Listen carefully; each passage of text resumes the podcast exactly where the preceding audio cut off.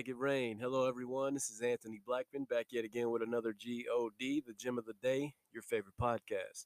First and foremost, and as always, I want to thank you for listening. And if you like, subscribe and share with a friend. You can also check me out at Anthony Blackman at YouTube or type in Gem of the Day or Word of the Week in the search bar.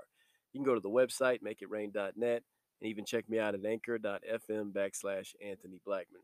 Today, I want to talk about even if he doesn't. But before we do so, let us pray. Dear Heavenly Father, we come to you thanking you for another day that wasn't promised, for your love, your mercy, and your grace, the ability to see your face every time we open and read the Word of God. And we thank you in all these things. In Jesus' name, amen. With that being said, even if he doesn't. This is actually found in one of my favorite stories in the Bible, the book of Daniel, talking about Shadrach, Meshach, and Abednego. And a lot of you may have heard the story.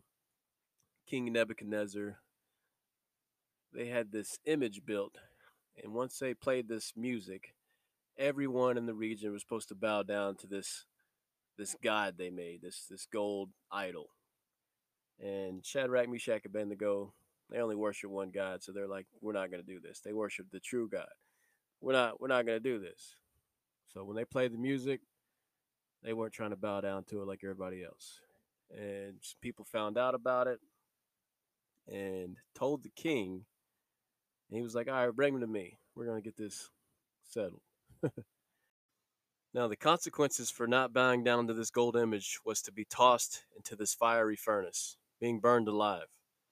If you didn't bow down to this idol, to this image they built, anytime this music played, that was the consequence. They were going to put you to death in a fiery furnace. Shadrach, Meshach, Abednego knew the consequences, and they still weren't willing to do that because they worshipped God. So, picking up on Daniel chapter 3, starting on verse 16. Shadrach, Meshach, and Abednego answered and said to the king, O Nebuchadnezzar, we have no need to answer you in this matter. If that is the case, our God whom we serve is able to deliver us from the fiery furnace, and he will deliver us from your hand, O king. Well, here's the kicker. But if not, let it be known to you, O king, that we do not serve your gods, nor will we worship the gold image which you have set up. I like that. Verse 18 one more time. But if not, but even if he doesn't, they're just letting them know, hey, we have no need to answer you in this matter. We're not going to worship this idol that you built. He says, our God is able to deliver us, and he will deliver us. But if not, even if he doesn't, we will still not worship your gods. Now that's bold. I like how he did that. Even if he doesn't, even if not, we will not worship your gods. We're not going to go against our God because we know who the true God is. I like how they did that. Even if he doesn't, we're still going to trust him. So my question is, can you say the same? Now these men were getting ready to be put to death. A terrible death, by the way, a fiery furnace, being burned alive. And they said, our God is able to deliver, but even if not, even if he doesn't, we're still not going to go against him. Now, I know some of us have turned our backs for less. If God doesn't come through in the clutch like we want him to, or he doesn't answer in a timely manner as we would want, we're ready to tap out and quit and throw the towel in. All right, God, I don't know where you're at, but you ain't here with me. So yeah, I'm good. I'm going to do my own thing. You're taking too long. You're not here for me. You're not showing up when you need to be here, and we'll just quit, right? They said, even if not, even if he doesn't, I'm still not going to quit. I'm still not going to deny the true God. I'm still not going to deny the fact that he's always with me, never left me, never forsook me. Now, since they were bold enough to say that, guess what happened? They were tossed into a fiery furnace. But what also happened was they did not burn. The clothes did not smell like smoke. And also says the king himself saw another man walking around in the midst with them. That man was Jesus. That man was God himself with them, protecting them. Wow. Do you have that kind of faith to step up and profess that God's going to get you through, regardless of what it looks like?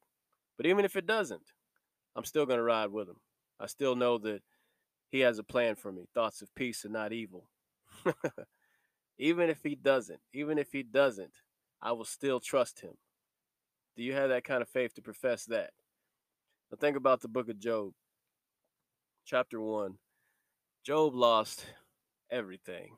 Dude was the wealthiest in the East, it says. And he lost pretty much everything, like in an instant, snap of a finger. Bad news after bad news after bad news. And this is what he says on verse 21 of chapter 1. Naked I came from my mother's womb, and naked I shall return there. The Lord gave, the Lord has taken away. Blessed be the name of the Lord. And it says on 22, in all this Job did not sin or charge God with wrong. After he lost everything, and Job was a righteous man. He said he shunned evil. He did everything he was supposed to, and he lost everything. He still not charged God with wrong. Now, that would be difficult for a lot of us. We'd be crying out, wondering, how could this happen?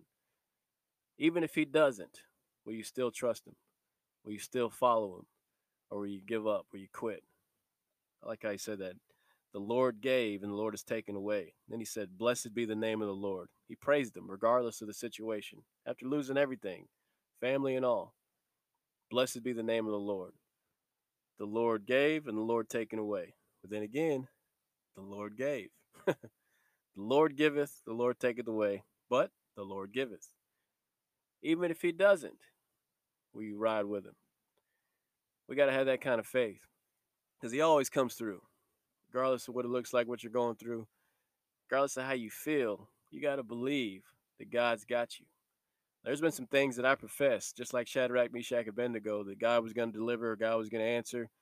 And at the time, it seemed like he was nowhere to be found. And it took some time, but everything that I professed in his name, he answered. And not only did he show up, he showed out.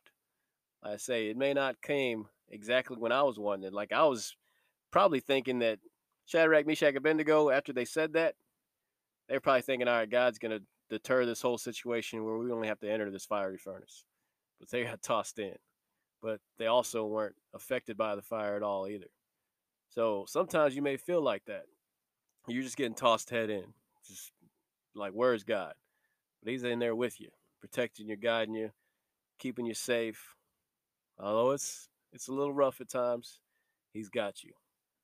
So keep that in mind. You're going to ride with him regardless of the situation. Even if he doesn't, you got that kind of faith to stay faithful, regardless of how you feel or what you're seeing. Because God's going to answer, and he's going to show up and show out. The G-O-D, God bless.